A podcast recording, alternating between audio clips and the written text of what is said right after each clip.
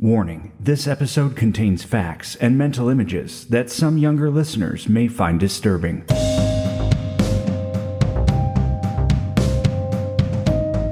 Open casket funerals, at best, are mildly uncomfortable, at least for me. That's not to say I don't understand their purpose. They can help provide a sense of closure for any loved ones or friends, a way to say your last goodbyes and begin the healing process. Now, sometimes the act of displaying a body can stretch far beyond a two or three day funeral home viewing. All around the globe, former world leaders and various people of importance have had their remains preserved so that loyal followers and interested people can pay their respects for years after they've passed on. In 1924, shortly after his death, Vladimir Lenin's body was taken to the Red Square for display. After Joseph Stalin's death in 1953, they wheeled his body right next to Lenin's, and they stayed side by side in the Lenin Mausoleum for eight years. He was then moved to the neighboring Kremlin Wall necropolis. Lenin's body is still on display today, nearly 100 years later. Scientists from the Soviet Union sort of led the way in the art of embalming. So much so that other countries have turned to them for advice and help with their own embalming endeavors. One country that has gone to Russia for help is North Korea. When Kim Jong il died in 2011, North Korean officials got on the phone with Russian scientists and embalming specialists and invited them over. The former leader's body is, as we speak, set up in the same room as his father, Kim Il sung. A steady stream of tourists passing by and taking pictures, no doubt.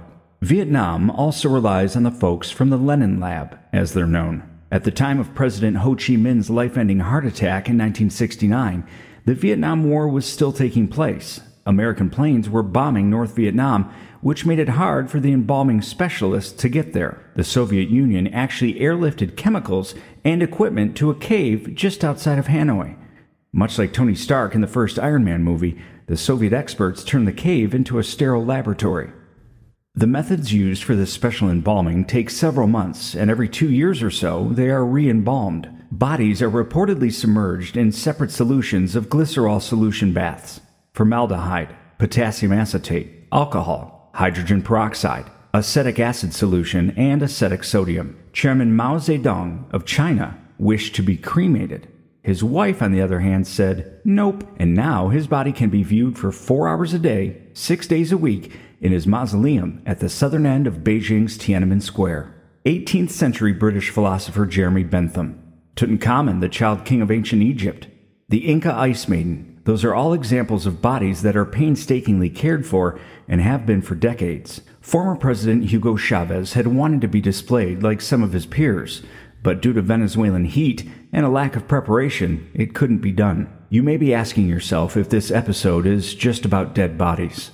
Yes, but it's about the long, strange trip of one body in particular. Buckle up, we're going for a ride.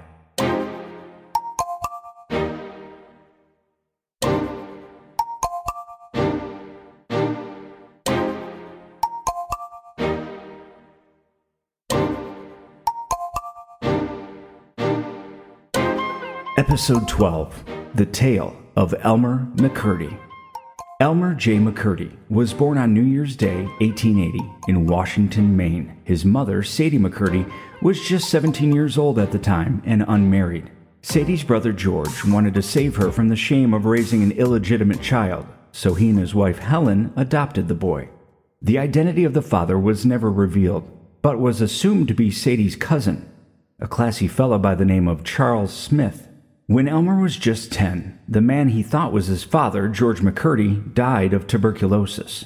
Helen, who he thought to be his mom, and Sadie, his actual mom, who was now 27, moved with Elmer to Bangor, Maine. At some point, Sadie told her son that she was in fact his real mom, then added in the real kicker of not knowing who his father was. Understandably, the news rocked young Elmer's world, and he quickly turned into a resentful, rebellious ruffian. As soon as he became a teenager, he started drinking heavily. Once he started, he'd never be able to give it up. Elmer left his mom and aunt to go live with his grandfather.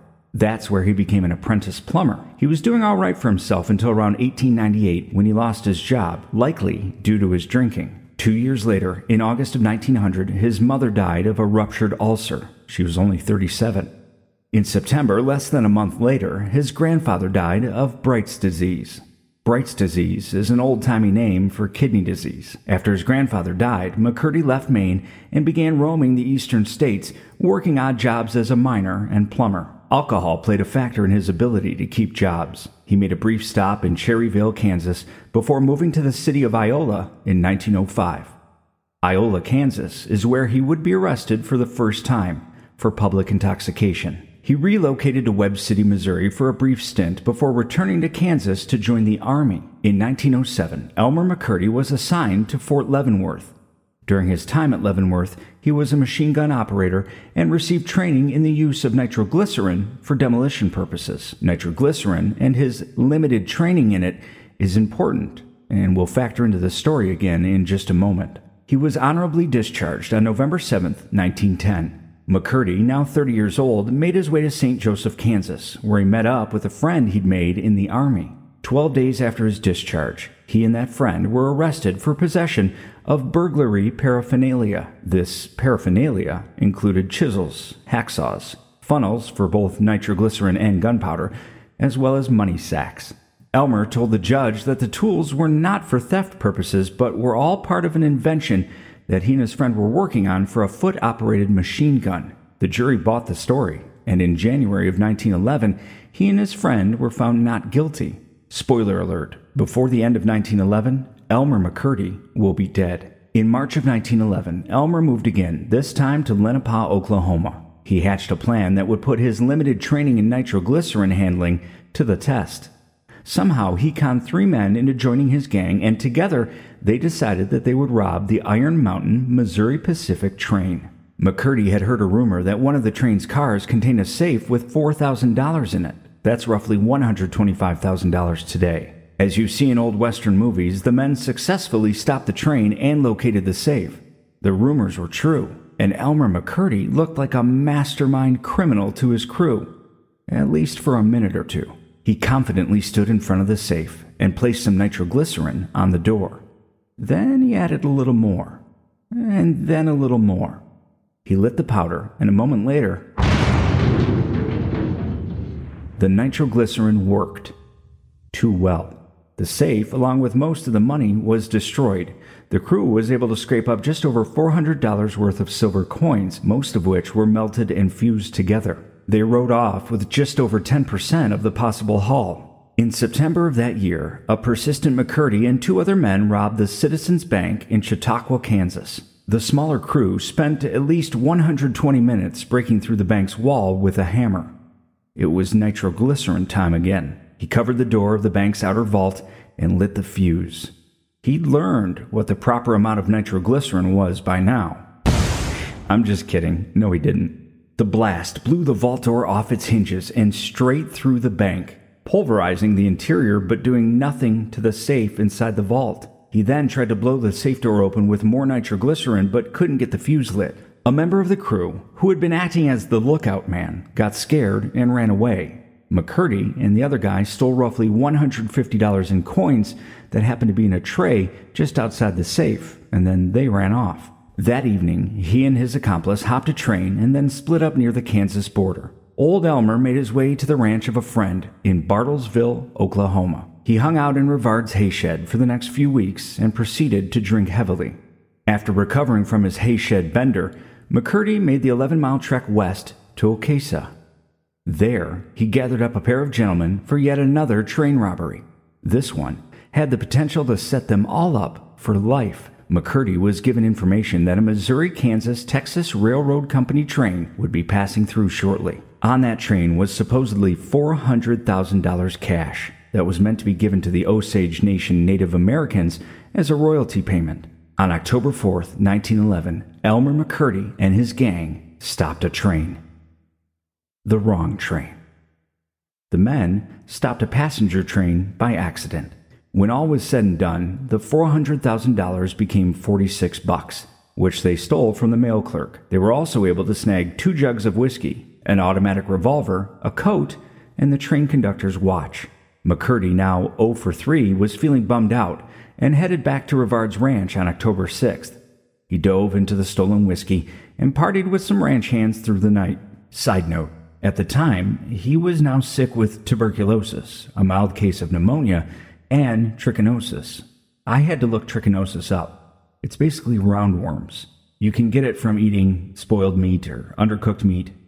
It gives you the hot snakes. Elmer passed out in the hayloft, sweetly dreaming of too much nitroglycerin and a time perhaps when he could carry out a proper robbery. Little did he know that he had been implicated in the robbery and already had a $2,000 bounty on his head. As the sun came up on October 7th, three sheriffs, brothers Bob and Stringer Fenton, and Dick Wallace, along with a pack of bloodhounds, approached the hayshed and took their positions. Around 7 a.m., McCurdy began firing at the sheriffs. They exchanged shots for nearly an hour. By 8 a.m., Elmer J. McCurdy was dead. It's said that a bullet from Stringer Fenton's Luger automatic pistol passed through McCurdy's right chest and lodged in his left pelvis. He'd also been nicked in the neck by a pellet from Dick Wallace's shotgun. So that's the sad tale of Elmer McCurdy, part time plumber, part time outlaw, full time drunk. Wait a minute. There's more? Much more.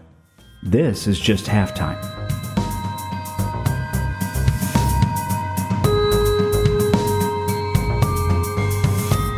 The Fenton brothers transported McCurdy's body to a funeral home owned by Joseph Johnson in Pawhuska, Oklahoma. Johnson got to work on embalming McCurdy using an arsenic based preservative, which was typical during that time, especially when the deceased's next of kin were unknown. The arsenic helped preserve the features of the body for a longer period. At first, Johnson stored McCurdy's body in a back room. But when it became apparent that no one was coming for him, he grew frustrated that he hadn't been paid for his work and hatched a plan to recoup his money. At some point over the nearly five years that the embalmed body was in his possession, he propped McCurdy up in a coffin and charged curious folks a nickel to see what he had marketed as the bandit who wouldn't give up. In order to see the attraction, people would drop their nickels into McCurdy's open mouth. At the end of the day, Johnson would retrieve the money it became a profitable side business for him. As word spread, carnival promoters from all over the country offered to purchase McCurdy, but Johnson wasn't about to give up his moneymaker. In October of 1916, however, two men claiming to be McCurdy's brothers from California arrived at the funeral home. The brothers, Aver and Wayne, had apparently already contacted the county sheriff, as well as a local attorney, to get permission to take custody of the body. It was, after all, their mother's dying wish to give her son Elmer a proper burial. Johnson reluctantly released the body to the men, who then put it on a train. They told people that it would be shipped to San Francisco. It was instead shipped to Arkansas City, Kansas, and McCurdy's long lost brothers turned out to be James and Charles Patterson, owners of the Great Patterson Carnival shows a traveling carnival. The Pattersons featured the corpse in their show as the outlaw who would never be captured alive. I found a May 3, 1918 article in the Daily Gate City and Constitution Democrat about the Great Patterson Carnival Show. It was apparently making a stop in a small town in Iowa, and the paper had nothing but glowing things to say. Patterson Show's coming to Keokuk. The first tented amusement organization of the season to visit Keokuk will be the Great Patterson Shows, which will open here Monday night, May 13th, and give performances afternoon and night for the balance of the week. The Great Patterson Shows enjoy a reputation that they may feel very justly proud of, not only as regards to the high class of attractions presented, but from the fact that on the midway of the Great Patterson Shows, not anything degrading or of an immoral nature is ever tolerated, so that the head of the house may take the entire family into any of the attractions without any hesitancy or fear that something would be said or done that might offend. That the public can and will support clean, wholesome entertainment is proven conclusively by the unprecedented success of this great carnival organization.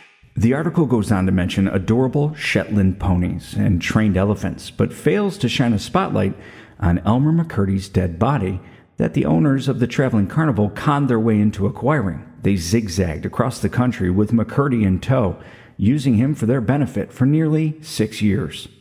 It seems that Elmer was every bit the drifter in death as he was in his 31 years alive. In 1922, Louis Sonney, who was the head of an entertainment company in California, acquired Elmer after a carney used the body as collateral for a $500 loan. After never receiving payment for the loan, Sonney added the increasingly mummified body to his traveling museum of crime, which featured wax replicas of famous outlaws like Jesse James. In 1933, Sonney loaned the body to an exploitation film director named Dwain Esper. Esper wanted to use the body to promote his film entitled Narcotic. McCurdy was then placed in the lobby of movie theaters as an example of a dead dope fiend. At this point, 22 years after his death, McCurdy's body had become hard, shriveled, and shrunken. Esper used that to further bolster his messages regarding drugs and their effect on the human body. It wouldn't be Elmer's last brush with Hollywood. McCurdy stayed with Louis Sonney until he died in 1949. Dan Sonney, Louis's son, then placed the body in storage inside of a Los Angeles warehouse. In 1964, McCurdy was lent to Dan Sonney's friend and filmmaker David F. Friedman. Mr. Friedman was a big deal in the low budget, shock and awe world of B movies, producing such films as Blood Feast, Scum of the Earth, and Ilsa, She Wolf of the SS. Eventually, Friedman used the borrowed body during a scene in the 1967 classic She Freak. In the name of research, I watched as much of the movie as I could handle. About 45 minutes into She Freak is when I realized that McCurdy's scene had been removed in more recent versions. The following year, Dan Sonney sold a collection of wax figures, including the very real body of McCurdy, for $10,000 to a gentleman named Spoony Singh. Singh, who at the time was the owner of the Hollywood Wax Museum, bought the figures for a pair of Canadian men who wanted to enhance their show at Mount Rushmore. While McCurdy was on display there, his body sustained damage during a windstorm. He lost the tips of his ears, along with various fingers and toes. They then returned the body back to Singh, who determined it looked too gruesome to display. You think? In 1976, now 65 years after McCurdy's death, Singh sold the body to the owner of a Long Beach, California amusement park called The Pike or New Pike as it was known by then. They painted McCurdy with a red phosphorescent paint and hung him from the gallows to scare folks in the Laugh in the Dark Funhouse ride. In December of that same year, the $6 million man began filming an episode at the New Pike amusement park entitled The Carnival of Spies. For a scene being shot inside the Laugh in the Dark ride, a crew member was asked to take down the hanging body, as it didn't look right in the shot. The dutiful crew member went to move what he assumed to be a mannequin when suddenly one of the arms broke off in his hands, revealing bone and tissue. Crew members gathered around and decided that the prop was indeed the remains of a human male.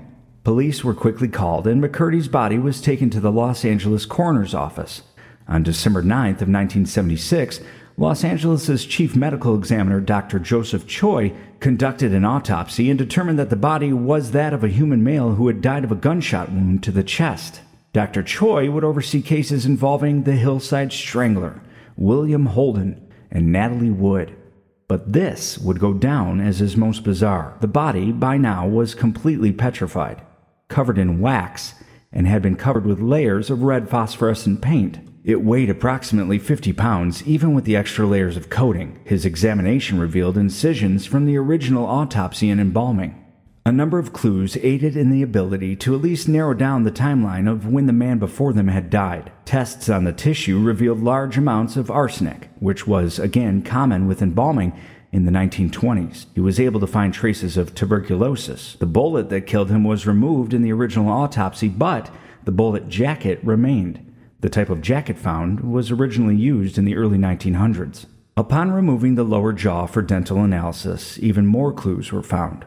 Inside the mouth, Dr. Choi found a 1924 penny and ticket stubs to Louis Sonney's Museum of Crime. Investigators learned that Sonney was deceased, but managed to contact Dan Sonny, who confirmed that the body was Elmer McCurdy. A forensic anthropologist was called in for further verification. Dr. Clyde Snow took radiographs of the skull and placed them over a photo of McCurdy. It matched perfectly. Within a couple of days, McCurdy's story was all over newspapers, television, and radio. Various funeral homes called the coroner's office offering to bury McCurdy for free, but ultimately, Fred Olds, the Oklahoma Territorial Museum director, convinced the County of Los Angeles to allow him to bury the body in Oklahoma. In February of 1977, the Summit View Cemetery in Guthrie, Oklahoma, offered the City Council a burial plot in what is known as the Boot Hill section of the cemetery grounds. Elmer McCurdy would finally be properly buried near other infamous Oklahoma outlaws. Two months later, there was a big to do at Summit View, with reporters and curious onlookers dressed in clothing from McCurdy's era. A horse drawn hearse delivered the plain pine coffin to Boot Hill, and a full service was offered. After the service, a cement mixer was brought in and they covered his coffin in a couple of feet of cement. A little extra insurance that his remains stay in one place this time. I found an interesting tidbit for any comic book fans out there. In the late 1970s, DC Comics introduced a new character named Jonah Hex. His origin story is a complex 1800s story about tribes of Native Americans and betrayal, but ultimately Jonah Hex becomes an outlaw bounty hunter. The story of his death has him continuing his role of bounty hunter until around the age of 66. It's the year 1904. He's now married to a Native American woman named Tallbird. According to DCFandom.com, the entertainer L.B. Farnham approaches him to become part of a Wild West revue show in his old age. But Hex angrily refuses to let them turn him into a sideshow. Hex's last bounty was a gang run by bank robber George Barrow. He succeeded in wiping them out. But Barrow returned for revenge several days later, killing him with his double barreled shotgun. Tallbird attempts to give Jonah a nice, proper Native American burial, but they are robbed at gunpoint by Farnham and an accomplice. Farnham leaves Hex's widow unconscious to die in a house fire, while he steals Hex's corpse for the Wild West Revue. Jonah Hex is taxidermied to be put on display permanently in a gaudy outfit, and his body is transported from location to location. His final resting place is as a dummy at a Westworld theme park. Eventually, he is discovered by historians, but Tallbird is revealed to have survived the fire and she claims his body. She does an interview with a young scholar to fill in the missing details in her husband's life, but they are assaulted by a Western memorabilia collector who demands to have the corpse at any cost. The evil collector is shot in the back before he can murder them, and it's implied that Jonah Hex's vengeful spirit returned to protect his wife from beyond the grave. A lot of that sounds pretty familiar, doesn't it? Rumor has it that they may build a new amusement park on the grounds of the old Pike in California. Maybe Elmer will haunt that place and get some revenge. After deciding to share this unbelievable and interesting story, I really started feeling bad for the guy.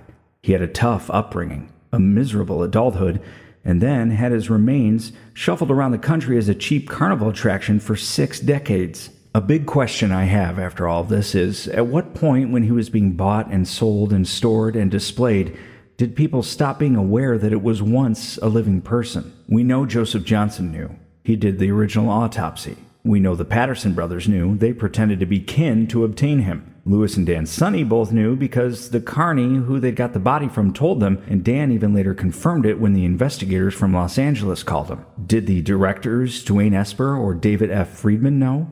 When they used him to sell movie tickets or gave him a role in a movie? How about Spoony Singh or his Canadian buddies that broke him near Mount Rushmore, the owner of the Pike, as he spray painted him and left him to dangle from the rafters for young couples on dates to scream at? People paid money to get a glimpse of the supposed mummified cowboy. I get that. Some folks are attracted to the gruesome, to the macabre, and the unbelievable. I'd wager that many of them went home thinking it was fake, however. Little did they know that it once was a man. A drunk, fatherless, comically bad outlaw of a man, but a man nonetheless. And whatever kind of a man he was in life, at what point in those 66 years had he paid for his crimes and earned the chance to be buried peacefully? Now, don't get me wrong, this isn't an attempt at being self righteous. We've all done things in life to get ahead or that we weren't proud of. Anyone running a carnival or a roadside attraction is probably willing to do whatever it takes to make a buck, especially back then. You can safely put me in the column of when someone passes, bury them, or cremate them, or push them out to sea and light them on fire, Viking style, which, by the way, is how I want to go. I'm undecided on how I feel about pumping a body full of chemicals every two years and preserving them in a glass case for people to gawk at for decades. I can pay my respects to Abraham Lincoln without having to look at his corpse. But I'm not Russian, or North Korean, or Venezuelan, so I'm careful not to judge. And in all honesty, if they wheeled Lincoln's body into the Henry Ford Museum, I'd probably have to go, at least once. In the name of science and research, of course. Truthfully, as you've no doubt gathered in these 12 episodes so far, I am one of the people interested in the macabre and the bizarre. It's how Google led me to this story, after all. But at some point in this journey of research, I went from thinking it was a hilarious, creepy, fun story to just feeling sad for Elmer, and even sadder for the people that knowingly profited off of a dead body. It's good, I guess, to still feel a bit of humanity in this crazy world we live in now. It's also good to know I can cross grave robber off of my list of possible career choices. Let me know your thoughts. Email me, curator135 at gmail.com. Send me a message through my website, curator135.com, or find me on almost all of the socials Facebook, Twitter, Instagram, and now, thanks to my kids, TikTok. Just search Curator135. Thank you for listening. If you wouldn't mind, leave a five star review on whichever podcast app you're using right now. It really helps. Until next time, be good to one another and be creative. The world needs you.